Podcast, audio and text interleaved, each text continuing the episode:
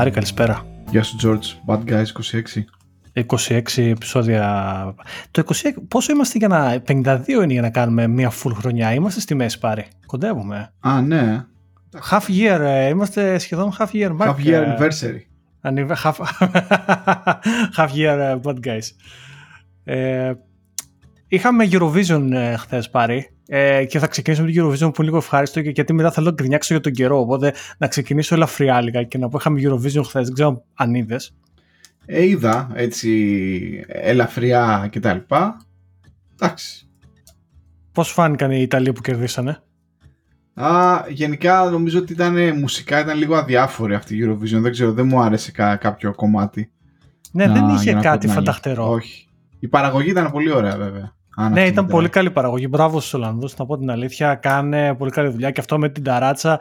Ε, μ' άρεσε πάρα πολύ που τη Έλληνα η Παπαρίζου που εμφανίστηκε και έκανε το My Number One ε, λίγο μεγαλύτερη ηλικία. Ωραίο το Ελενάκι. Η Έλληνα, Εντάξει, πο- κρατιέται. πο- πολύ, πολύ, πολύ ωραία παρουσία της Έλληνας. Μπράβο. Έλληνα, είμαστε μαζί σου.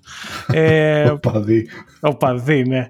Ε, τα είχε έτσι πέρα. Αλλά θέλω να γκρινιάξω εσύ πάλι λίγο. Ε, δ- δεν ξέρω τι γίνεται στην υπόλοιπη Ευρώπη, γιατί ξέρω ότι έχουμε κροατές από άλλες χώρες. Παιδιά, εδώ πέρα μας έχει διαλύσει την ψυχή αυτό το καιρός. Βρέχει και ρίχνει χαλάζι ασταμάτητα εδώ και κανένα μήνα, ενάμιση. Οι θερμοκρασίες είναι αρκετά χαμηλές και πραγματικά δεν μπορεί να βγεις από το σπίτι. Είναι εφιαλτική κατάσταση. Έχω να το ζήσω αυτό, δεν ξέρω, το 2017 από κανένα καλοκαίρι που δεν ήταν καλοκαίρι βασικά. Ναι, ε, αρκετή βροχή. Εντάξει, εγώ βέβαια δεν μπορώ να βγω από το σπίτι έτσι κι αλλιώς. Ε, οπότε δεν έχει μεγάλη διαφορά.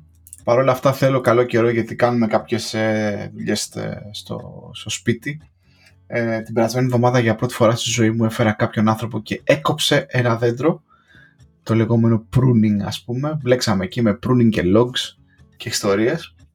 Ε, όχι, τα, lo- όχι τα logs που έχει συνηθίσει όμως πάρει εκεί Ναι. είναι τέτοια που τα, τα άλλα κάνεις τα search. Log. Λέει, Τα άλλα τα logs τα κανονικά, τα original. Good με quality ξύλο. logs λέει. Του λέω πάρτα. Δώρο, δώρο. Ε, τώρα περιμένω άλλο μάστορα. Εδώ, γενικά εδώ οι μάστορες έχω αρχίσει τι καταλαβαίνω γιατί στην αγγλική αγορά υπάρχουν τόσα πολλά website τα οποία προσπαθούν να λύσουν το πρόβλημα του μάστορα. Και υπάρχουν πάρα πολλά έτσι. Νομίζω κάποια στιγμή εμφανίστηκαν και στην Ελλάδα. Δεν ξέρω βέβαια αν έπιασαν. Τους στυλ ε, έχω πρόβλημα με τα υδραυλικά, έχω πρόβλημα με το, με το ηλεκτρικό, έχω, θέλω να φτιάξω αυτό, θέλω να φτιάξω το άλλο. Εδώ υπάρχουν πάρα πολλές υπηρεσίες για να κάνεις book και να φέρνεις handyman όπως τους λένε ή specialist ας πούμε ξέρω για το φράχτη ή, ή οτιδήποτε. Είναι πολύ επίπονο να βρίσκεις μάστορες εδώ πέρα. Ε, πάρα πολύ δύσκολο. Και το, το αστείο είναι ότι όταν είσαι σε νοικιασμένο σπίτι που όπως είμαστε οι περισσότεροι, ε, δεν τα βλέπεις αυτά γιατί ξέρω εγώ χαλάει κάτι, παίρνεις τηλέφωνο τον ιδιοκτήτη του σπιτιού, του λες, μεγάλα αυτό χάλασε. Άμα δεν το φτιάξεις, γκρινιάζεις και τη λες εδώ πέρα. Όμως όταν είσαι δικό σου στο σπίτι, είναι δικό σου και το πρόβλημα. Ναι, ναι, αυτό. Δηλαδή, ε, έναν τύπο για το φράχτη πρέπει να δοκίμαζα καμιά δεκαριά θείους, ας πούμε, να τους έπαιρνα τηλέφωνο και ε, μετά να μου μου γυρίζαν τα τηλέφωνα ή ξέρω εγώ να μου απαντούσαν όταν τελικά τους έλεγα περί τίνος ε, πρόκειται. Ε, φοβερό. Ε, σε άλλα βέβαια αναγκάζεσαι, και, ανα, αναγκάζεσαι να πληρώσεις παραδείγματος χάρη για το boiler ας πούμε. Πλήρωσα εγγύηση δύο χρόνια στην εταιρεία και ξέρεις έγινε κάτι ας πούμε τους παίρνεις τηλέφωνο να, να έρθουν. Το ίδιο αναγκάστηκα να κάνω και για τις ηλεκτρικές συσκευές και όλα αυτά. Θα μου πεις εντάξει τώρα που είναι όλα καινούργια προσπαθώ να τα συντηρώ.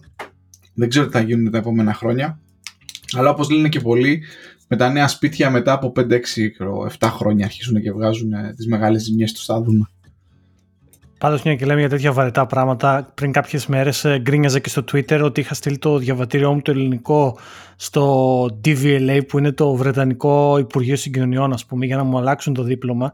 Γιατί εγώ είχα πάρει μέχρι πολύ πρόσφατα το παλιό, το ορθόδοξο, το, το δίπλωμα. χάρτινο και το, λιωμένο χάρτινο. μέσα στο Έτσι, με στο πριτσίνια, πορτοφόλι. πάνω, με πριτσίνια πάνω στη φωτογραφία για να αποδεικνύεται η αυθεντικότητα.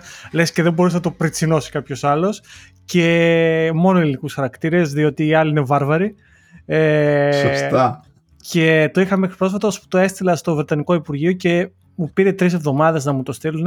Οφείλω να ομολογήσω ότι αυτές τις τρεις εβδομάδες που είχα στείλει το ελληνικό μου διαβατήριο και το ελληνικό το δίπλωμα και δεν είχα ουσιαστικά καμία μορφή απόδειξης του ποιος είμαι. Εντάξει, είχα την ελληνική ταυτότητα, αλλά δεν ξέρω κατά πόσο πιάνει. Ε, είχα πάρα πολύ άγχος. Αλλά τελικά ήρθε και θα πω την αλήθεια ότι ωραίο το βρετανικό το, το διπλωματάκι. Έχει εκεί τις κάτι φωτογραφίες. Κάτι... Ωραίο είναι. Βέβαια έχει ένα μειονέκτημα. Επάνω έχει τη διεύθυνση του σπιτιού. Οπότε κάθε φορά που μετακομίζεις πρέπει να δημιουργείς μια online φόρμα στο, στο DVLA τέλος πάντων και να σου φέρουν καινούριο δίπλωμα. Απλά ελπίζω ότι δεν θα χρειάζεται όλη αυτή τη χαρτούρα και ότι απλά αλλάζει τη διεύθυνση με τον κωδικό και σου στέλνουν ένα καινούριο. Σε αυτά συνήθως οι Άγγλοι είναι καλοί. Εμένα είχαν κάνει λάθος το όνομα. Δηλαδή τώρα που ήρθαν οι, οι διάσημες κλήσεις που μιλήσαμε την περασμένη εβδομάδα, ε, προχθές εδώ μεταξύ ξαναπήγα από τον τόπο του εγκλήματος σιγά σιγά με limit και βρήκα που είναι η κάμερα, την είδα. Θα μου πεις τόσο βλάκας σε ένα, ένα τεράστιο πορτοκαλί κουτί, ας πούμε. Απλά πάντα την είχα στην πλάτη μου και δεν την έβλεπα. Τώρα την είδα που είναι. Δεν ξέρω πόσα λεφτά θα μου κοστίσει αυτή η τέτοια η, η κάμερα. Πώς λοιπόν, είναι οι κλήσεις σε αγγλικές πάρε, Είναι δηλαδή τι γίνεται, τι φάση είναι; Έρχεται, έρχεται ένα γραμματάκι. Ε, βασικά αρκετά οργανωμένη θα έλεγα. Έρχεται ένα γραμματάκι, σου λέει ότι την τάδε ημερομηνία, ας πούμε, έκανε την τάδε παράβαση και σου δίνουν ένα username και ένα password για μια online υπηρεσία. Μπαίνεις μέσα και έχουν πάρα πολύ ωραία οι τύποι. Έχουν και βιντεάκι με φωτογραφία από το αμάξι. Καθώς εσύ, ξέρω εγώ, παραβίασες το, το όριο ταχύτητας. Ε, και τι θα τα πληρώσεις αυτά τώρα πάρει. Ω, πιστεύω θα τουλάχιστον, ξέρω εγώ, θα φύγει κανένα 600-700 σίγουρα. Άρε πάρει. Και πόσους πόντους πώς, πώς, τόσο, τόσο, ε, και τα λεφτά είναι, τα λεφτά είναι λεφτά, αλλά αλλά η πόντι πάρει, ελπίζω να μην έχεις θέμα. Δεν ξέρω τι γίνεται. Στην Ελλάδα νομίζω με ένα αριθμό πόντων και μετά σου παίρνουν το δίπλωμα και πρέπει να το να το ναι, εδώ είμαι οριακά τώρα. Νομίζω αν, κάνω, αν, αν μου τους μετρήσουν όλους τους πόντους, είμαι στους 12. Οπότε, άμα κάνω άλλη, κάτι άλλο, θα, θα έχουμε πρόβλημα. Εκτός αν μου χαρίσουν κανένα πόντο, γιατί θα πρέπει να κάνω ένα μάθημα 4 ωρών για τα όρια ταχύτητας. Όπως και να έχει, έλεγα ότι σε αυτούς, στο DVLA έχω κάνει και εγώ μια προσπάθεια γιατί το, το όνομά μου το έχουν γραμμένο ως Ντάρις. Τώρα Ντάρις, που το από το Ντάρις. Ντάρις. Κοίτα, άκου, καλλιτεχνικό, αν και εσύ πας στη Eurovision κάποια φορά, νομίζω το Ντάρις είναι πιο καλό να το πάρει. Ναι, αυτό. Δεν έχω ακούσει από αυτούς, όπως και δεν έχω ακούσει από την Τορχαία κιόλας. Που τους έγραψα βασικά κάθε φορά που παίρνεις την κλίση σου στέλνουν γραμματάκι. Πρέπει να συμπληρώσεις τα, τα στοιχεία σου ε, για να αποδεχτείς την παράβαση. Γιατί μπορείς, ας πούμε, και να μην την αποδεχτείς και να πεις Όχι, δεν, ξέρω εγώ, δεν έγινε παράβαση, δεν είμαι εγώ αυτός, κάνετε λάθος. Προφανέστατα εγώ ήμουν αυτός και τις τέσσερις φορές. Ε, οπότε αντί να τους στείλω τέσσερα γράμματα ξεχωριστά, πήρα ένα μεγάλο φάκελο, συμπλήρωσα και τις τέσσερις κλήσεις, τους έγραψα και σε ένα ωραίο χαρτάκι. Εγώ είμαι, ζητάω συγγνώμη πρώτη φορά, ξέρω εγώ, οδηγός στην Αγγλία. Τους το έβαλα αυτό, ελπίζω να το παρεξηγήσουν και τα στείλα και λέω, ξέρω εγώ, ρίξτε μου το fine τώρα, ξέρω εγώ, πείτε μου τι είναι. Περιμένω από αυτούς πιστεύω μέσα στην εβδομάδα θα, θα έρθει η λυπητερή. Να δούμε. Δεν μου λες πάρει κάτι άλλο, όταν είσαι στο αυτοκίνητο ακούς μουσικούλα. Όχι, δεν ακούω μουσική. Ε, γενικά είμαι πολύ αγχωμένος. Ε, και επίσης δεν έχω, δεν έχω οδηγήσει έξω εδώ από την περιοχή. Δηλαδή, δηλαδή έφαγα τέσσερις κλήσεις πηγαίνοντας στο σούπερ μάρκετ. Και μάλιστα οι τρεις ήταν την ίδια μέρα γιατί πήγα δύο-τρεις φορές να πάρω γάλα. Διαφορετικό γάλα συγκεκριμένο ε, σκόνη. Ε, αλλά τώρα πιο πολύ συγκεντρώνομαι στο να βάζω στο cruise control το limit, το βάζω στο 30, να είμαι σίγουρος. Και, και αυτά. Έκανα μια μεγάλη απόσταση την περασμένη εβδομάδα γιατί έκανα και εγώ το εμβόλιο. Πήγα δηλαδή σε μια άλλη πόλη, βγήκα σε δρόμο με μεγάλο όριο ταχύτητας Έκατσα εκεί αριστερά και στη μέση. Εντάξει, τα πήγα καλά. Βγήκα σε σωστό roundabout. Μπράβο, εκεί είναι λίγο. Τα roundabouts είναι η φάση. Εκεί είναι λίγο. Και οι έξοδοι. Οι έξοδοι από τους δρόμους ταχεία, ας πούμε, διέλευσης είναι και αυτές δύσκολες. Ευτυχώς, βέβαια, πήρα και ε, έτσι, μια θήκη για το τηλέφωνο για να βάζω και το τηλέφωνο να χρησιμοποιώ το Waze για να μου δείχνει έξτρα τις κάμερες και τα λοιπά γιατί δεν υπάρχουν στο GPS του στο map ας πούμε του αυτοκινήτου ε, εντάξει, πρέπει να οδηγώ λίγο παραπάνω η αλήθεια είναι, αλλά τώρα η λυπητερή όταν θα έρθει δεν ξέρω πόσο θα μας κοστίσει. Εντάξει, τώρα είναι συνήθεια πιστεύω, αλλά ρώτησα για τη μουσική στο αυτοκίνητο πάρει, γιατί έκανα, το είπα και το έγραψα και στο Twitter, έκανα ένα πείραμα εγώ πρόσφατα. Ε, ξεκίνησα αυτό το με έχει διαλύσει γενικά η Apple και προφανώς και εσένα και, και πολλούς άλλους users με αυτό το τρεις μήνες δωρεάν Apple Music. Και είμαι σε φάση, ο okay, η Apple μου τα έχεις κάνει τσουρέκια, θα το δοκιμάσω. Θα δοκιμάσω τρεις μήνες Apple Music. Έκανα cancel το Spotify μετά από ούτε ξέρω πόσα χρόνια. Ε, και έχω αυτό το τρεις μήνες ε, δωρεάν ε, Apple Music και χρησιμοποιώ το πρόγραμμα της, ε, της Apple, το Music. Πολύ unimaginative το name, αλλά έτσι έχει φάση. Και δεν το έχεις χρησιμοποιήσει ποτέ. Αυτός δεν είναι απόγονος του, του iTunes ας πούμε. Ναι, είναι ένας απόγονος.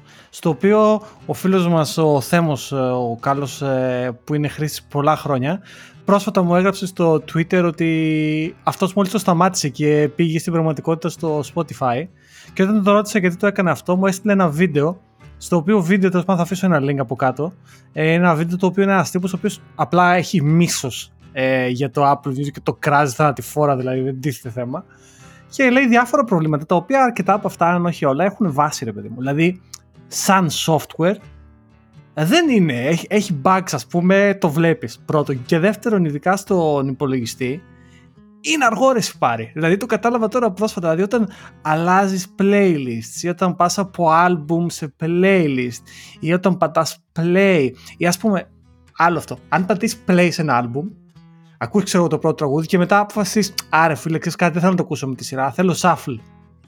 Ωραία. Και πατήσεις το shuffle δεν συνεχίζει από εκεί που σταμάτησε και απλά να βάλει το επόμενο, το δεύτερο βάζω όποιο θέλει. Ξεκινάει το album από το μηδέν.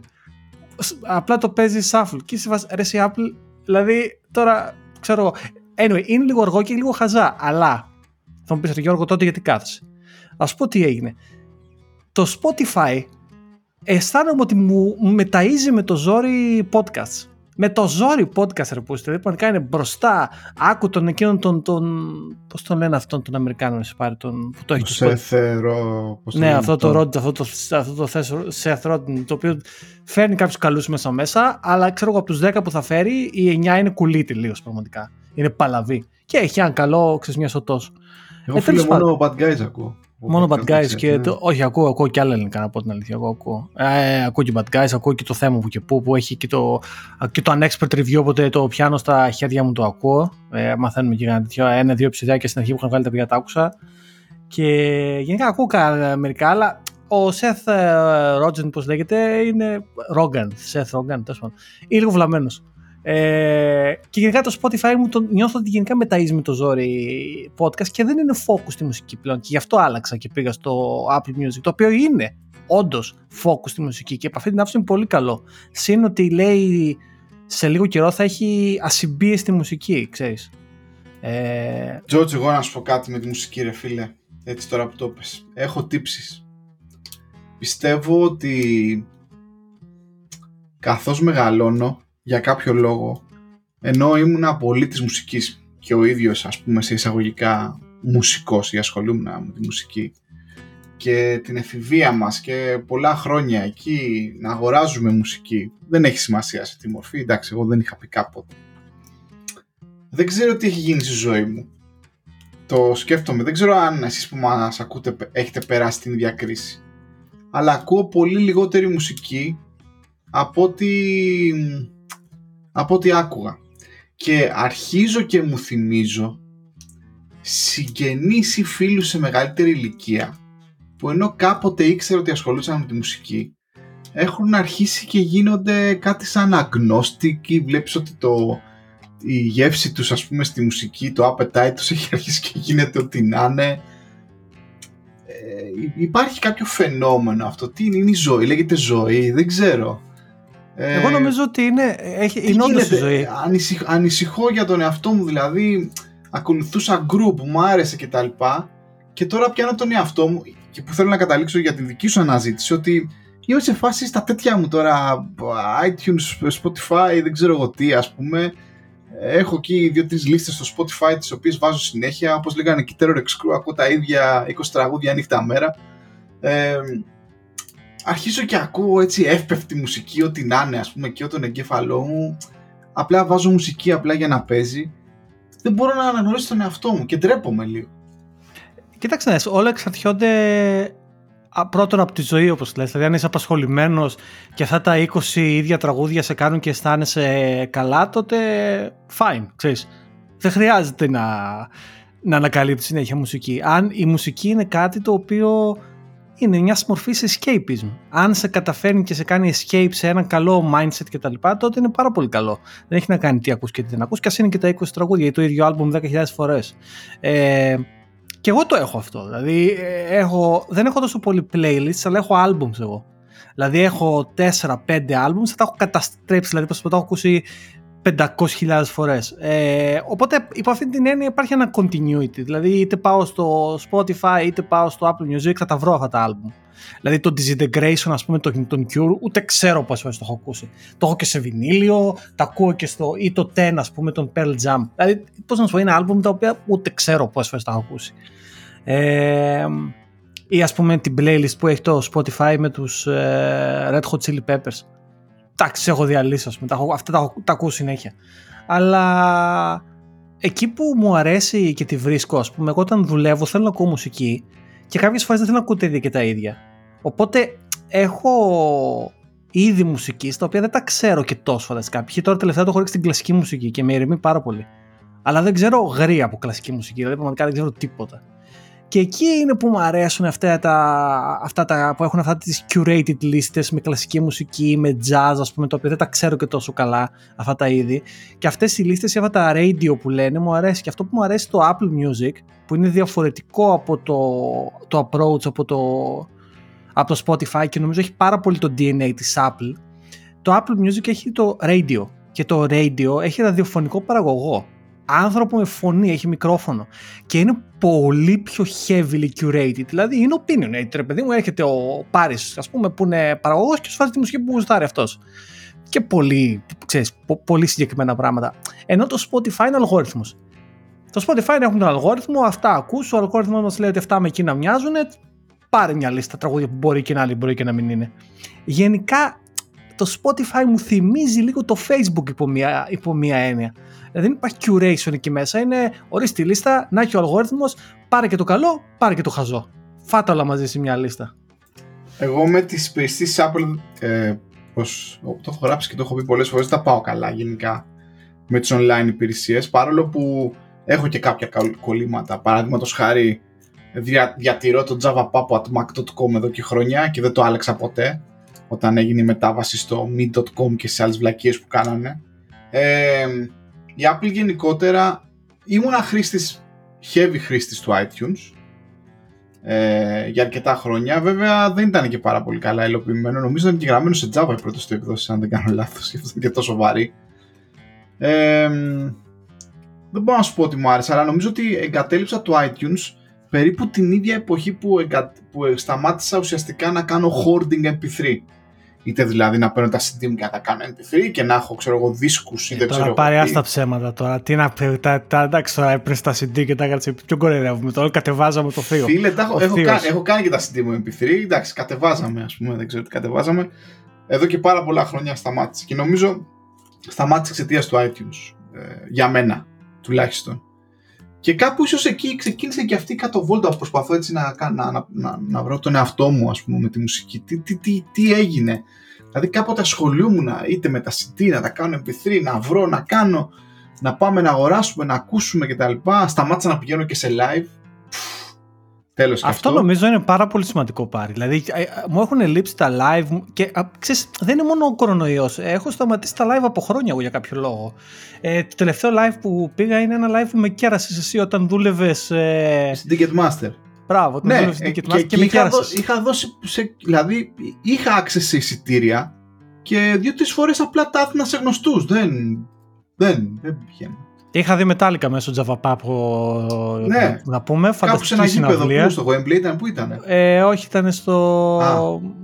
Αχ, το ξεχνάω. Στο... Και σε, τέλος πάντων, ε, σε ένα άλλο ήταν, το, λίγο μακριά. Προς το Wembley περιοχή όμως. Α, μάλιστα, okay, ναι. γι' αυτό δεν θυμάμαι, ναι.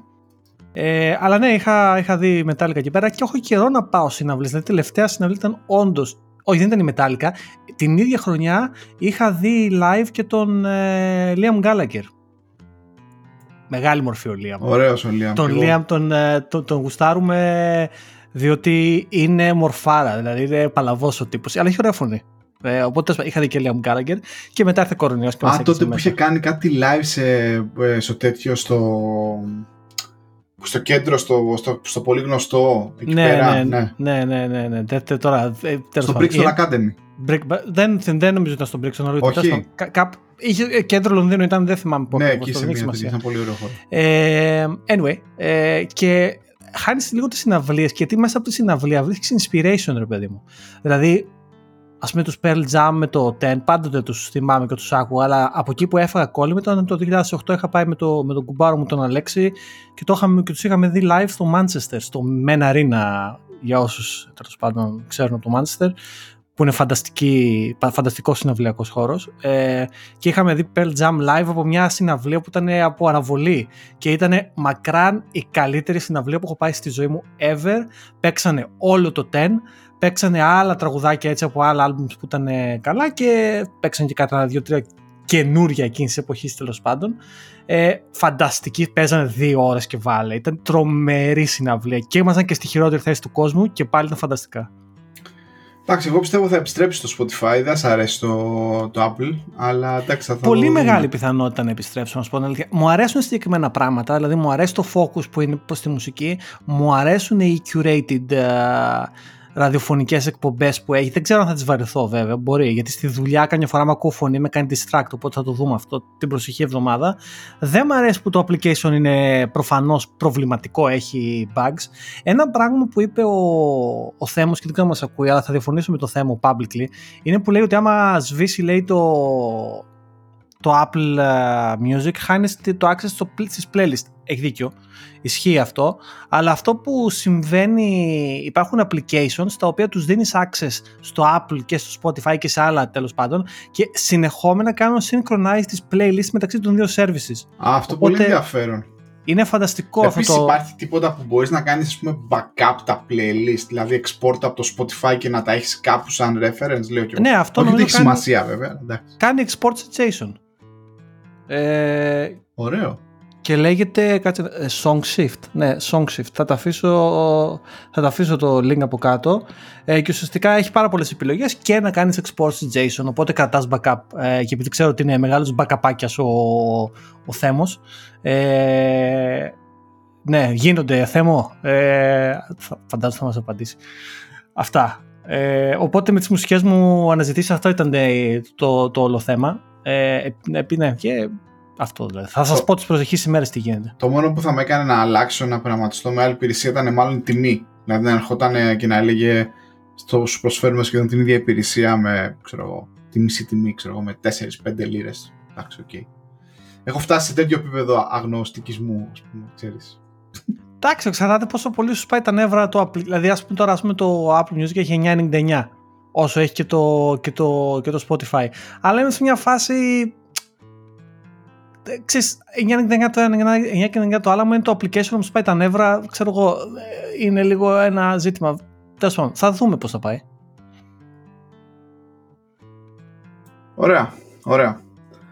Λοιπόν. Είχαμε. Α, να πω, πάρει να πω για τα καφεδάκια, δεν θέλω να το ξεχάσω. Ναι, παιδιά, τα, Ε, George, καφε- τα καφεδάκια είναι τα σημαντικό. καφεδάκια. Ε, Ευχαριστούμε την Ελένη, τον Βασίλη, τον ε, φίλο μας τον Αναστάσιο και την Ευαγγελία και τον Γιάννη ε, για τα καφεδάκια τις τελευταίες δύο εβδομάδες. Ε, παιδιά, σας ευχαριστούμε όλους. Ε, τα πίνουμε στην υγεία σας και σας υπερευχαριστούμε.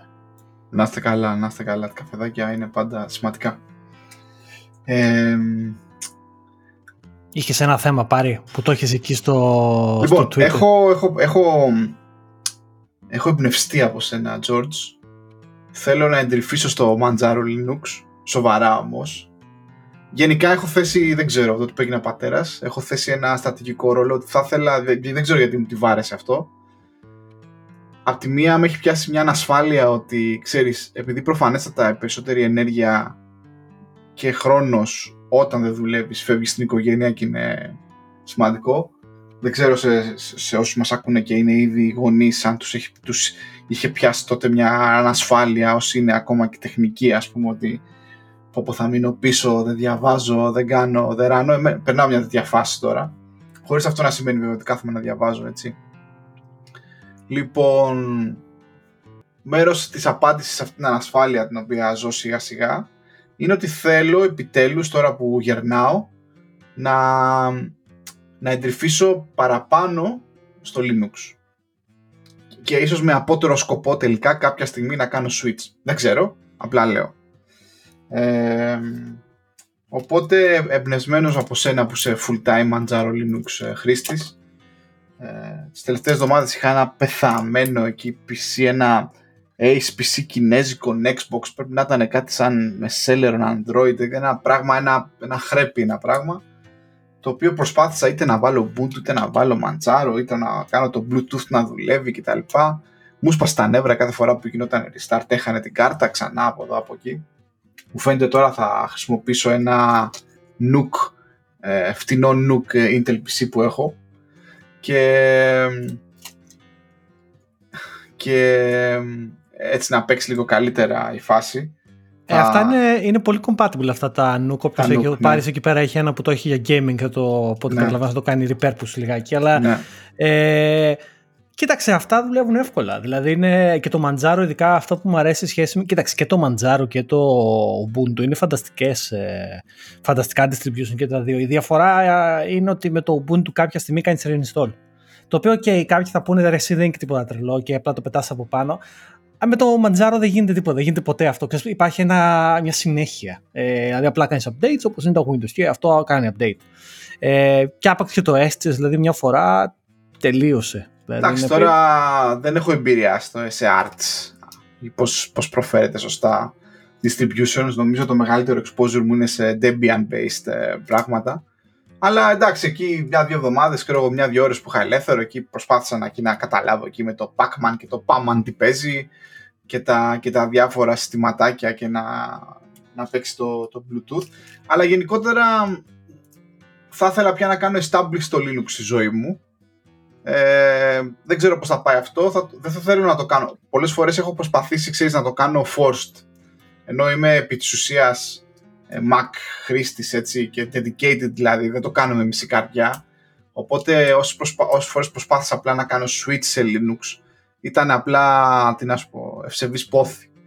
Ε, αλλά αν, αν το κάνεις establish σε ένα μηχάνημα και τα λοιπά και βρίσκεις τρόπους να το χρησιμοποιείς, νομίζω ότι είναι ένας πιο έτσι εύκολος gradual ε, ευκαιρία ας πούμε να, να αρχίσεις να ασχολείσαι και να χτίζεις εμπειρία βασικά για το πώς ας πούμε ε, παίζουν τα πράγματα γιατί κακά τα ψέματα λίγο έτσι που δούλεψα με το Manjaro τις τελευταίες δύο, ε, δύο εβδομάδες εντάξει γενικά το, το συστηματάκι παίζει έτσι δεν έχεις πρόβλημα.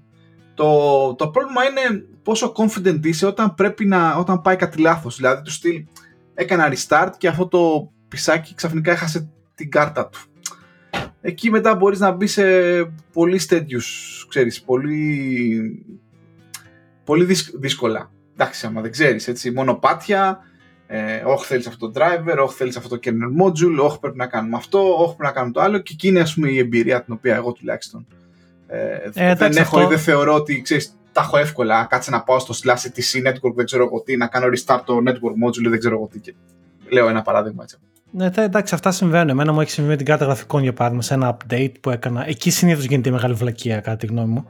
Ε, με, τα, με, τα, με, τα, με τα drivers της κάρτας. Αλλά εντάξει, η αλήθεια είναι ότι χρειάζεται ένα δεύτερο PC. Ε, εγώ προσωπικά αυτό που έχω κάνει είναι ότι στο προσωπικό μου το PC τώρα έχω το Linux. Ε, οπότε, ok. Και by the way, να πω ότι χάρη σε applications όπως είναι το Snap και το Flatpak που μέσω αυτών των applications μπορώ και έχω για παράδειγμα πανεύκολα ε, το Slack, ξέρω εγώ, το Spotify, ακόμα και το Apple Music. Ε, μέσω του Snap ας πούμε λειτουργεί, έτσι, έχει ένα emulation κάπως. Ε, είναι πανεύκολο πραγματικά, δηλαδή να έχεις όλα αυτά τα applications, να κάνεις update και συνήθως είναι αυτές οι βλακίες θα γίνουν μία-δύο φορές. Απλά το κλειδί όλος στο να έχεις σπάνια τέτοιες ε, τέτοια προβλήματα είναι να διαλέξεις το hardware στην αρχή σωστά. Δηλαδή πρέπει να πάρεις hardware το οποίο είναι compatible. Ναι, αυτό. αυτό. Για να δούμε λοιπόν. Θα, συνεχίσω να κάνω report. Ε, επίσης, ε, επίσης να πω γιατί ήταν και ένα θέμα το οποίο το είδα, το έκανε tweet και σε κάποια φορά και το έλεγε ο ένας χρήστης τέλος πάντων. Ε, το, εγώ χρησιμοποιώ το One Password ε, για διάφορα ε, synchronization ε, ε, κωδικών σε διάφορα PC που έχω και αυτή τη στιγμή να πω την αλήθεια εγώ είμαι σε μια φάση η οποία έχω Μπαίνω στο Windows για να παίξω κανένα παιχνιδάκι. Ε, το main day-to-day που κάνω είναι στο Linux ας πούμε, για τα personal πράγματα και στη δουλειά χρησιμοποιώ Mac. Οπότε έχω και τα τρία στήματα και πραγματικά χρειαζόμουν ένα, ε, ένα password manager ο οποίος να τα, να τα χειρίζεται όλα αυτά και η αλήθεια είναι ότι η τελευταία έκδοση του One Password, η έκδοση 7, ε, τα κάνει όλα και συμφέρει σε αυτό το θέμα. Ok, okay, έχει ένα annual subscription το οποίο πληρώνω, αλλά είναι τέτοια η ευκολία του ε, σε γενικές γραμμές που μου αρέσει πάρα πολύ. Είναι από τα subscriptions που πληρώνω και το γουστάρω άπειρα πάρει. Δεν το συζητάμε και εγώ δεν ξέρω, πάνε κάποια χρόνια που έκανα switch στο, στο first password ε, και μάλιστα όχι μόνο αυτό, έκανα switch για όλη την οικογένεια. Δηλαδή και για τη σύζυγο αλλά και για τους γονείς μου. Τους έμαθα ας πούμε να το χρησιμοποιούν. Ε, είναι must have, δεν ξέρω πόσο κόσμος ζει χωρίς ε, password managers αυτή, αυτή την εποχή. Και ακόμα και αν έχετε ας πούμε συνδρομή και έχετε τους γονείς σας να χρησιμοποιούν πράγματα και φοβάστε μερικές φορές ή σας παίρνει η μαμά σας τηλέφωνο και σας λέει ξέρω εγώ με πήραν τηλέφωνο ή μου στείλαν ένα email ή δεν ξέρω εγώ τι. Γενικότερα βάλτε τους στο account σας. Δείξτε το του λίγο έτσι να, να, το, να το συνηθίσουν. Ξέρω ότι μερικές φορές είναι λίγο δύσκολο. Ε, αυτό και το Evernote είναι τα δύο πράγματα τα οποία τα κάνω renew κάθε χρόνο Γιώργο και ένα VPN και το Pure VPN αυτές τις υπηρεσίες και δεν το κοιτάω καν. Ε, είναι, είναι, είναι, εγώ προσωπικά δεν, δεν, κατάφερα ποτέ να δουλέψω με το Evernote. Ξέρω, πολλοί, ξέρω ότι πολλοί κόσμος ε, ορκίζεται πάνω στο Evernote. Εγώ προσωπικά δεν κατάφερα ποτέ να δουλέψω πάνω στο Evernote. Ε, τελευταία η σημειώση μου είναι στο Notion, το οποίο είναι όμορφο, designato, μπορεί να κάνει πολλά πράγματα και είναι το πιο αργό software που έχω χρησιμοποιήσει ποτέ στη ζωή μου. Πραγματικά απίστευτα πράγματα, πολύ αργό. Ε, αλλά είναι ωραίο τι να κάνεις. Έχω εκεί πέρα τα notes, αλλά το One Password είναι φανταστικό και αυτό που θέλω να πω είναι, παιδιά, επειδή μας ακούτε και οι περισσότεροι από εσάς είστε τα ξαγκεμά έτσι κάπως τεχνολογικά πιο advanced. Αν έχετε έναν άνθρωπο στη ζωή σας ο οποίος νομίζει ότι είναι προτιμητέο να γράφει τους κωδικούς σε ένα χαρτάκι σε μια ατζέντα Προσπαθήστε να τους πείτε ότι αυτό παιδιά είναι εγκληματικό και ότι άμα χάσουν ατζέντα καταστραφήκανε. Ή το άλλο το κλασικό ότι οι κωδικοί τα πίνουν, τα από τις κάρτες που είναι επαφές σε κινητό. Ναι, άλλο Βλέπεις καλά. επαφή 54-66. Ναι, είναι επαφή Πολύ καλό παιδί από 54-66. ναι, οπότε το να κάνετε educate τους δικούς σας ανθρώπους και να λίγο να δουλέψετε μαζί τους, να μάθουν να χρησιμοποιούν, ξέρω εγώ, one password και τα λοιπά είναι πάρα πολύ σημαντικό, δηλαδή είναι τρομερό. Επίσης, διάβαζα ένα άρθρο σήμερα. Να τώρα που το θυμήθηκα, θα το βάλω link από κάτω στο BBC το διάβαζα αυτό το άρθρο. Μια οικογένεια πάρει, πολύ σχετικό αυτό που λέμε. Μια οικογένεια, ε, μια μέρα, ε, μάνα, πατέρας και, είχαν, και είχαν και δύο παιδιά καλή ώρα. Και μια μέρα τους χτύπησε την πόρτα η αστυνομία πάρει. Και τους χτυπάει την πόρτα η αστυνομία και τους ε, έβαλε σε έλεγχο ουσιαστικά και ήρθαν με ένταλμα ε, για αναζήτηση του σπιτιού ε, ότι βάλανε λέει στο ίντερνετ ε, βίντεο με παιδική βία. Και σοκαριστήκαν οι άνθρωποι. Ε, φωνάξαν τα social services για τα παιδιά, ενημερώσαν το σχολείο των παιδιών ότι οι γονείς αυτοί είναι σχετικά με social services και τους μπλοκάραν να μην μπορούν να πάνε στο σχολείο και τους ελέγχανε για σχεδόν έναν χρόνο. Θα το βάλω το link από το BBC, είναι ωραίο άρθρο αυτό. Ε, τους πήραν υπολογιστές, λάπτοπ, κινητά, router, παλιά κινητά, καινούργια κινητά. Το μόνο που τους αφήσαν να κρατήσουν είναι κάτι ταμπλέτ των παιδιών. Και τελικά τα σπάνια δεν πολυλογώ, αθωωθήκανε μετά από ένα χρόνο και, ακόμα βέβαια είναι στη λίστα του σχολείου και δεν μπορούν να συμμετάσχουν στα κοινά του σχολείου. Αλλά αυτό που ανακαλύψανε είναι ότι κάποιος γείτονας σε κάποιο από αυτά τα blocks, block of flats που ζουν, έσπασε τον κωδικό του WiFi τους, μπήκε στο ίντερνετ με το δικό του το WiFi, μπαίνοντας στο WiFi μετά μπήκε στο ε, admin interface του router και από εκεί πέρα έγινε η ιστορία και πήραξε τα πράγματα. Και αυτό που έλεγε το άρθρο είναι ότι και αυτό που δεν ξέρει πολλοί κόσμος είναι ότι ο default κωδικός του router είναι για πλάκα σπάει. Πραγματικά, παιδιά, είναι ούτε μια ώρα υπόθεση να τον κάνεις brute force και να το σπάσεις αυτόν τον κωδικό. Και ακόμα χειρότερα, το γεγονός ότι τα admin interfaces είναι default και δεν τα αλλάζει κανένας και ο κόσμος δεν ξέρει ότι υπάρχουν αυτά, είναι άλλο έγκλημα αυτό. Κανονικά αυτό που θα έπρεπε να λένε οι service providers και, και εσείς τους δικούς σας τέλος πάντων πάτε και αλλάξτε τους κωδικούς από το Wi-Fi κάτε, κάτε τους πιο ισχυρούς και αλλάξτε και τον κωδικό που είναι στο admin interface. Είναι εγκληματικό να τον αφήνετε default. Ε, και να που γίνονται κάποιες φορές αυτά τα πράγματα. Ναι, άστα να πάνε ρε, άστα να πάνε. Ε, ιδιαίτερα σε πυκνο, πυκνοκατοικημένες περιοχές είναι το πιο εύκολο έτσι και επιτίδη υπάρχουν, υπάρχουν πάρα πολλοί. Ε, ναι, αυτό είναι κάτι το που πρέπει, να γίνει. Εγώ πάντα είχα την ανασφάλεια και πάντα, έκ, όχι ότι το κάνει πιο secure, αλλά πάντα κρύβω κιόλας και το, το SSID, δεν το κάνω broadcast ας πούμε. Βέβαια, μπορείς πάλι να το σκανάρεις, κάποιος που ξέρει μπορεί να το σκανάρει, αλλά λέμε τώρα. Εντάξει, ρε παιδί μου, κοίταξε, δεν λέμε ότι θα είναι άσπαστο. Αλλά αυτό που λέμε είναι ότι να κάνεις λίγο το περιθώριο του. να την κάνεις τη δουλειά λίγο πιο δύσκολη, ας πούμε. Αυτό δεν είναι. Μην έχεις τα defaults, ας πούμε, έστω. Ε, εντάξει, τέλος πάντων. Ε, δεν να πούμε λίγο τώρα για το αγαπημένο μας το UDM που έχει ωραίο guest, ε, guest Wi-Fi spot. Έχει VLANs, έχει ωραία πραγματάκια. Ε, και... Α, να δώσω ένα update εδώ Έχω ήδη ανοίξει fault στην BT, γιατί η γραμμή μου συνεχίζει να, να μαξάρει στα 35 με 40 Mbit. Μου είχαν δώσει τουλάχιστον εγγύηση για 45. Βέβαια, μου έχουν δώσει και ημερομηνία που και καλά αν δεν το φτιάξουν μπορώ να τα κλείσω όλα και να φύγω. Το ερώτημα τι κάνω είναι, ξαναπάω στο 4G ρε, George; Ε, τώρα αυτό είναι ένα καλό ερώτημα. Το 4G είναι σίγουρα μια λύση γιατί ξέρεις ότι λειτουργεί. Το άλλο ερώτημα που έχεις να κάνεις είναι να πάρεις τηλέφωνο τη Virgin και να δεις αν μπορούν να κάνουν αυτοί κάτι καλύτερο. Όχι, δεν, μπορούν, δεν, έχουν, δεν έχουν παρουσία στη, στην περιοχή. Εδώ στο δρόμο τουλάχιστον. Και εκεί είναι το πρόβλημα με τα σπίτια που είναι λίγο παράξενο γαμό του. Το internet είναι θέμα. Νομίζω τελικά το 4G και το 5G στην πορεία. Δηλαδή, πώς να πω, δεν μπορώ να πιστέψω πώς θα δημιουργηθεί ε, infrastructure μακριά από τα κέντρα των πόλεων που να μπορεί να περάσει το 5G. Νομίζω το 5G θα είναι η λύση για το ίντερνετ σε περιοχές που είναι λίγο πιο έξω. Στο κέντρο του Λονδίνου ήδη υπάρχουν σε πολλές περιοχές που στρώνουν οπτική ίνα. Θεωρώ ότι τα επόμενα τρία χρόνια, τέσσερα θα έχουν σχεδόν οι πάντες οπτική ίνα στο κέντρο. Αλλά πιο έξω από το κέντρο θεωρώ το 5G είναι η μόνη λύση. Δεν, ε, δεν θεωρώ ότι μπορεί να γίνει διαφορετικά το πράγμα. Ναι, δεν ξέρω. Τώρα αυτό που με, μετά με ενδιαφέρει, λέω άντε να πάω ξανά πίσω στο 4G γιατί 5G δεν έχω καλό reception και είναι τιμή τουλάχιστον σου λένε ότι έχεις, έχεις ok. Αλλά 4G το που το χρησιμοποιούσα μέχρι τώρα πήγαινε μια χαρά η γραμμή. Ε, πάρει τώρα που θα κάνεις και το δεύτερο εμβόλιο θα έχει καλύτερο 5G reception. Αυτό είναι αλήθεια. Ε, το θέμα είναι τι γίνεται τώρα, με, σκέφτομαι, επειδή θέλω να συνεχίζω να χρησιμοποιώ το UDM, το Unified Dream Machine, ότι πρέπει να πάρω άλλο router.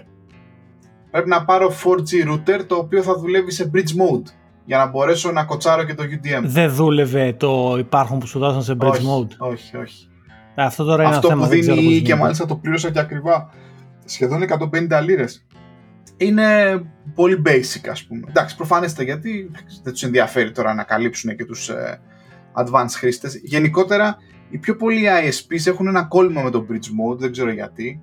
Δηλαδή στο, στο κάνουν δύσκολο, θέλουν να χρησιμοποιήσει το δικό τους router. Ακόμα και για την BT, την ημέρα που έκανα report το fault, ουσιαστικά έβγαλα το UDM, έβγαλα και το Vigor το 130, κότσαρα ξανά το BT Hub, έτρεξα το speed test μέσα από το BT Hub, το οποίο έκανε report ας πούμε, τα statistics και έτσι ουσιαστικά έτρεξε στο site της BT και λέει ότι έχω fault.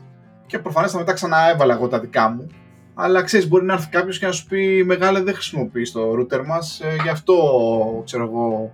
Ναι, ακριβώς αυτό. Αλλά και εγώ βέβαια... φαίνεται η γραμμή ότι παίζει κόφτης, ρε φίλε. Πρέπει να παίζει κόφτης. Δεν ξέρω ότι παίζει κόφτης. Νομίζω ότι είσαι απλά πολύ μακριά από τον Islam και από όλα αυτά και εκεί γίνεται η βλακή. Αλλά ειδικά η BT και οι άλλες θέσει το κάνουν αυτό. Αλλά ειδικά οι BT έχουν software μέσα στο δικό τους το ρούτεράκι που κάνουν πράγματα. Για παράδειγμα, η BT είναι σε φάση. Μπορεί κάποιος άγνωστος να νοικιάσει WiFi ε, μέσω της BT από το δικό σου το router. Δηλαδή και υπάρχει θεωρητικά ένας τρόπος που μπορείς να το κλείσει από το router. Εγώ προσωπικά τον το ψάχνα, δεν το κατάφερα και εντάξει, θεωρώ ότι έχω μια ιδέα από υπολογιστές τέλος πάντων. Το κάνουν τόσο εσκεμμένα δύσκολο που δεν το κάνεις, δεν ασχολείσαι. Δηλαδή πρέπει να πεις στο interface, να βρεις ένα μενού, να βάζεις ένα κωδικό, να πας. Ψυχή βαθιά, ποιος ξέρει πώς και τι. Και το κάνουν αυτό γιατί βγάζουν έξτρα κέρδο. Και στην τελική δεν θες εσύ, ρε φίλε, να δημιουργεί το router ένα έξτρα WiFi spot για να τον νοικιάζει ο κάθε άγνωστος που είναι έξω από το σπίτι σου, να πούμε. Δεν, αυτό είναι πρόβλημα.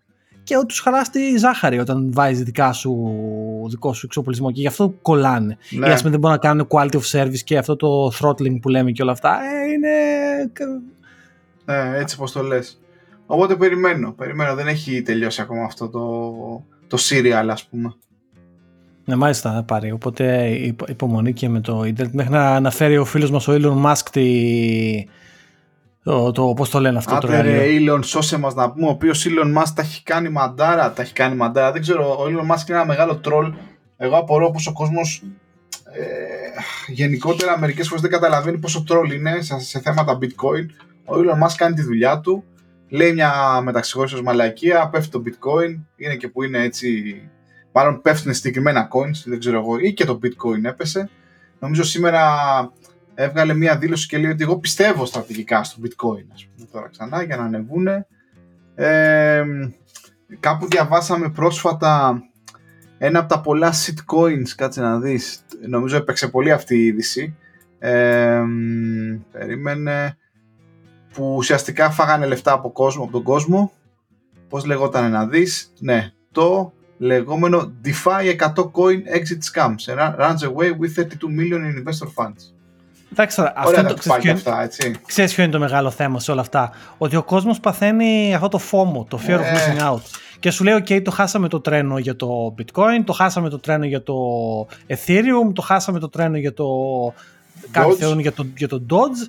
Ε, πάμε να βρούμε το, επόμενο, το επόμενο φθηνό να βάλω 10-20 χιλιάρικα για να γίνουν ένα εκατομμύριο. Παιδιά, αυτά τα πράγματα τα είπαμε και σε εκπομπή και θα τα πούμε. Είναι λες και παίζετε 10 χιλιάρικα στα άλογα. Και άλογα, μάλλον, ναι. Νομίζω ότι άλογα είναι το καλύτερο. Ναι, και μάλλον θα χάσετε. Και δηλαδή, και εσείς και... πολλές φορές. Ε, βέβαια. Δηλαδή, πραγματικά. Και τώρα κάτι σπεκουλαδόροι του τύπου Elon Musk και τα λοιπά, δεν είναι αυτοί οι άνθρωποι. Αυτοί είναι trolls. Κάθονται τώρα ο κόσμος και αρχώνει και ακούει τα trolls. Τα λέμε και τα ξαναλέμε. Δεν...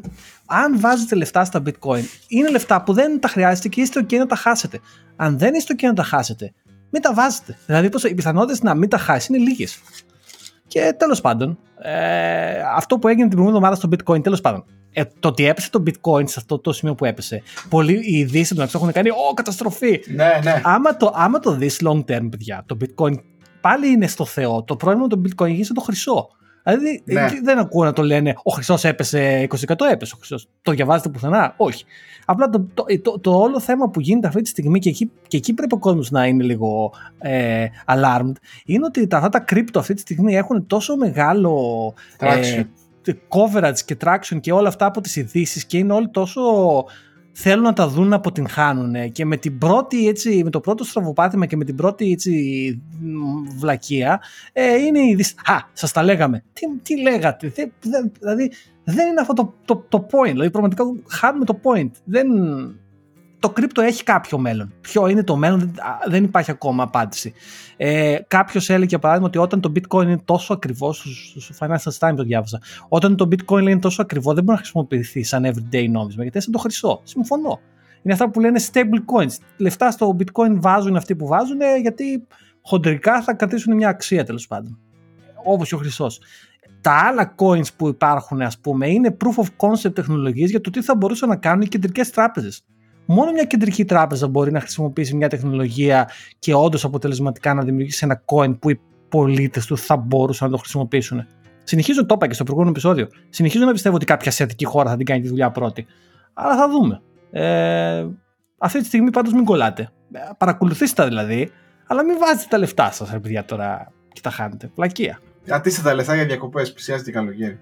Ναι, τώρα αυτό άλλο, άλλο πονεμένο θέμα. Πάρει να πω κάτι τώρα, μια και το ναι. για διακοπές και μου το έφερες στο μυαλό. Ε, Είπες, έκανες το εμβόλιο. Έκανα και εγώ το εμβόλιο ε, την Παρασκευή.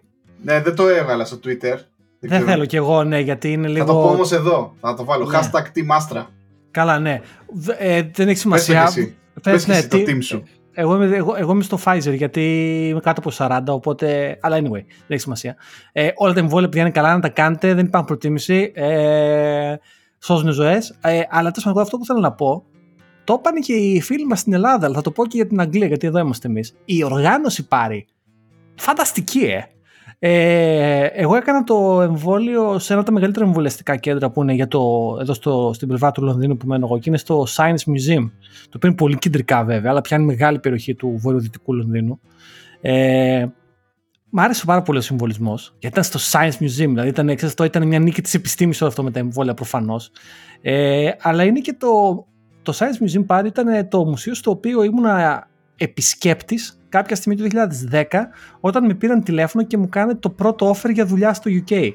Δηλαδή μέσα στο Science Museum κάναν offer για δουλειά όταν είχα κάνει συνεντεύξεις πρώτη φορά στο, στην Αγγλία. Εκεί ένιωσα ότι ξέρεις επιτέλους το όνειρο ξεκινάει και στα κατάφερα και έκανα μια δουλειά.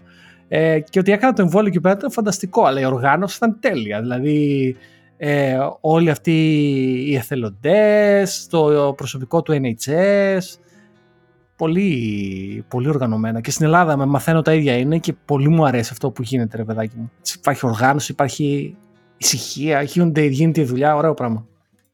Εμβολιαστείτε. Έτσι, έτσι. Είχες καθόλου side effects. Ε, με πόναγε το χέρι χθες. Σήμερα με κομπλέ δεν είχα κάτι, κάτι ιδιαίτερο. Εγώ ξέρω είχα... κάποιοι, αρκετοί άνθρωποι είχαν δέκατα, αυτό ξέρω. Ναι. μια Εγώ μέρα. 24 ώρες μετά ένιωθα λίγο σαν να μου έρχεται μια γρήπη, αλλά τελικά πέρασε. Το χέρι δεν μου πονάει, εντάξει, να λες και ξέρω εγώ το έχω λίγο, με έχει χτυπήσει λίγο, πολύ λίγο. Έτσι, ναι, σε γενικές γραμμές δεν είχα κάτι ευτυχώς. Ε, εντάξει. Μπορούν να υπάρξουν κάποιες παρενέργειε, αλλά είναι μικρές σχετικά σε ποσοστό anyway. Ε, σώζουν ζωές, παιδιά. Αυτά. Ωραία. Ε, Επίσης, πάρει και μια και λέμε τέτοια live, live ε, updates. Ε, τι έγραφες σήμερα στο Twitter, Κοιμηθήκανε τα μωρά 4 ώρες σε ε, ναι, τώρα είμαστε σε αυτή τη φάση της ζωής μας που ε, δεν υπάρχει πρόγραμμα. Προφανώς είναι οι γονείς, τα ξέρουν. Ε, αλλά είναι κουραστικό ρε παιδιά, δηλαδή όταν ξυπνάνε κάθε δύο ώρες, κάθε μια μισή ώρα. Το, το δύσκολο στην όλη φάση είναι ότι είναι δύο. και ουσιαστικά το, ο κύκλος των δύο ώρων του ενός δεν συμπίπτει με τον κύκλο των δύο ώρων του άλλου. Οπότε βρίσκει τον εαυτό σου ότι σε συνέχεια σε ένα... Δεν τελειώνει ποτέ αυτό το αλλαγματάισμα, ε, ξέρω εγώ, ρέψιμο, ρέψιμο κοίμισμα. τελειώνει το ένα και το, και το άλλο νομίζω θα μας βοηθήσει αρκετά αν λίγο ξέρω, κοιμούνται 3-4. Χθες δηλαδή για πρώτη φορά η κόρη μου κοιμήθηκε 4 και ώρες. Φοβερό. Εντάξει πάρει σιγά σιγά τα πράγματα. Δάκρυα στα μάτια ας πούμε το, το λέγαμε αυτό.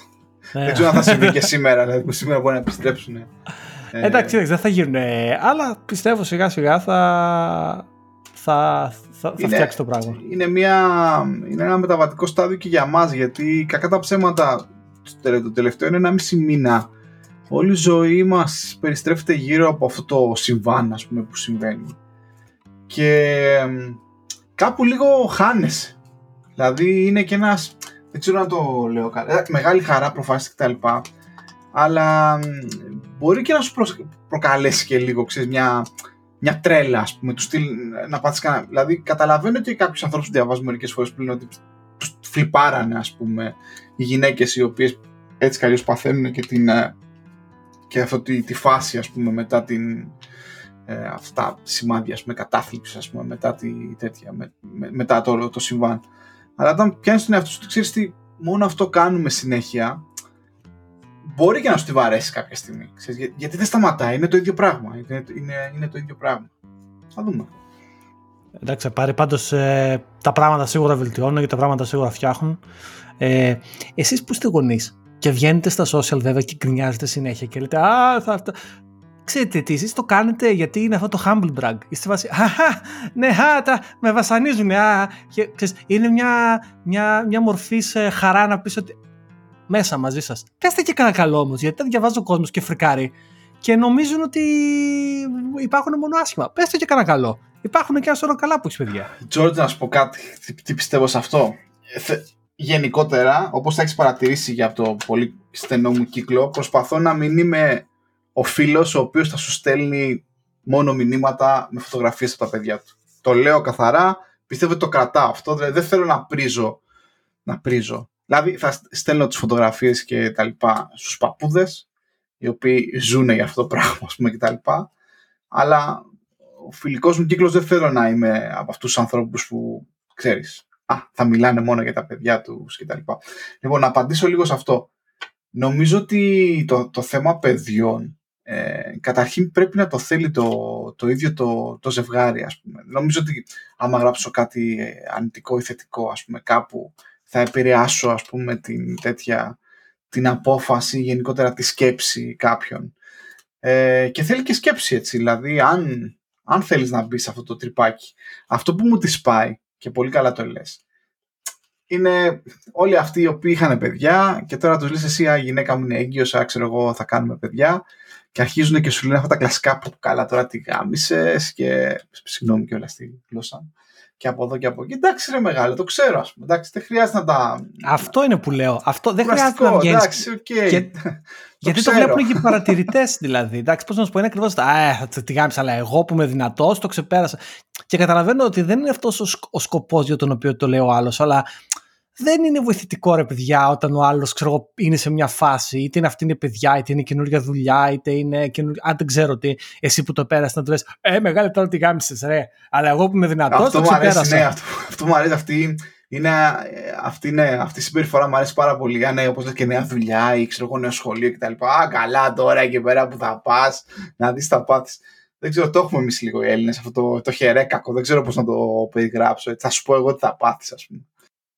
Ναι, τέλος πάντων, ε, δεν θέλω να το γρηγορήσουμε το θέμα. Ε, θα, σίγουρα βελτιώνουν τα πράγματα. Να λέτε και τα καλά, ρε παιδιά, να είστε αισιόδοξοι κάποιες φορές. Τι γίνεται.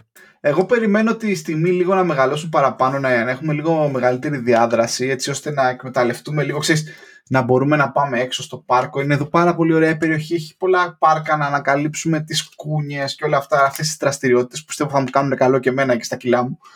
Ε, ε βλέπω, βλέπω φίλους μου δηλαδή, που τα παιδιά τους φτάνουν σε ηλικία 3 χρονών, 4. Ok, okay, του φίλου, του φίλου μας του Μάρκου του σπάσανε το iMac, αλλά ξέρεις, τα πας και στις κούνιε. Κάτι τέτοιο, να φεύγει λίγο η ενέργεια. Ναι, αυτό ρε παιδάκι ναι. μου. Όταν είναι μωράκια, είναι, είσαι μέσα στο σπίτι και. Να κάνετε follow το φίλο μας τον Μάρκο το Φραγκάκι. Θα του βάλω, θα βάλω link. Μάρκος, τα πιο ωραία Twitter account. Τα πιο ωραία Twitter account δικημένα παιδιά. Πολύ χιουμορίστα. Ε, μ' αρέσει πάρα πολύ. Αστιάτορας και βάζει και αυτά τα. Έχεις στείλει τα παιδιά. Δεν ξέρω αν θέλει να το πούμε. Θα το πούμε τώρα. Το και πούμε, ναι. Ελπίζω μας κατά κακία. Έχει βάλει τα παιδιά τους σε ένα πρόγραμμα μαθηματικών γρίφων κτλ. Τα, τα οποία τα αποστάρει στο account του κάποιες φορές. Ναι, τα μισά δεν μπορώ να τα λύσω και εγώ πάντως. Ναι, πολύ ωραίο χιουμοριστικό τρόπο. Θα βάλω το link του Μάρκου. Είναι φανταστικό. Μου αρέσει πάρα πολύ ο Μάρκος. Τον παρακολουθώ στο Twitter, μου φτιάχνει τη διάθεση. Πολύ καλός ε, φίλος και συνάδελφος από τα παλιά. Ε, βέβαια. Και τις να... εποχές που κάναμε φίλους στη δουλειά, Τζορτ, γιατί τώρα δεν θέλουμε να βλέπουμε κανέναν. Ε, καλά, εντάξει, παιδί μου, τώρα είναι δύσκολα πράγματα. ε, Πάρε, θέλω να πω ένα τελευταίο θέμα και να το κλείσουμε ναι, σήμερα. Πάμε, πάμε. Ε, θέλω να πω ένα τελευταίο θέμα.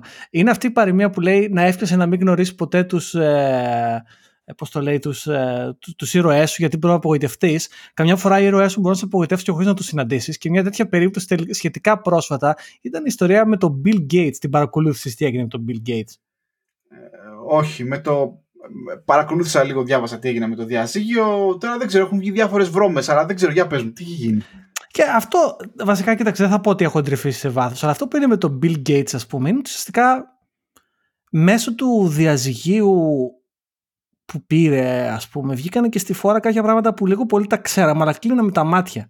Δηλαδή, για παράδειγμα, ότι ο Bill Gates είχε επαφές ήταν φίλος με, με τον Epstein, ξέρω εγώ κτλ. Ναι. Ότι γενικά κάποιοι μιλάγανε για ένα open relationship που είχε παράλληλα με τη γυναίκα του. Το οποίο να πω την αλήθεια, αν αυτός και η γυναίκα ήταν OK, που εγώ δεν βρίσκω τίποτα προβληματικό σε αυτή την περίπτωση. Εντάξει, εγώ, εγώ προσωπικά το θεωρώ πολύ προχώ. δεν το έκανα, αλλά ξέρεις, αν συμφωνούν δύο άνθρωποι, whatever.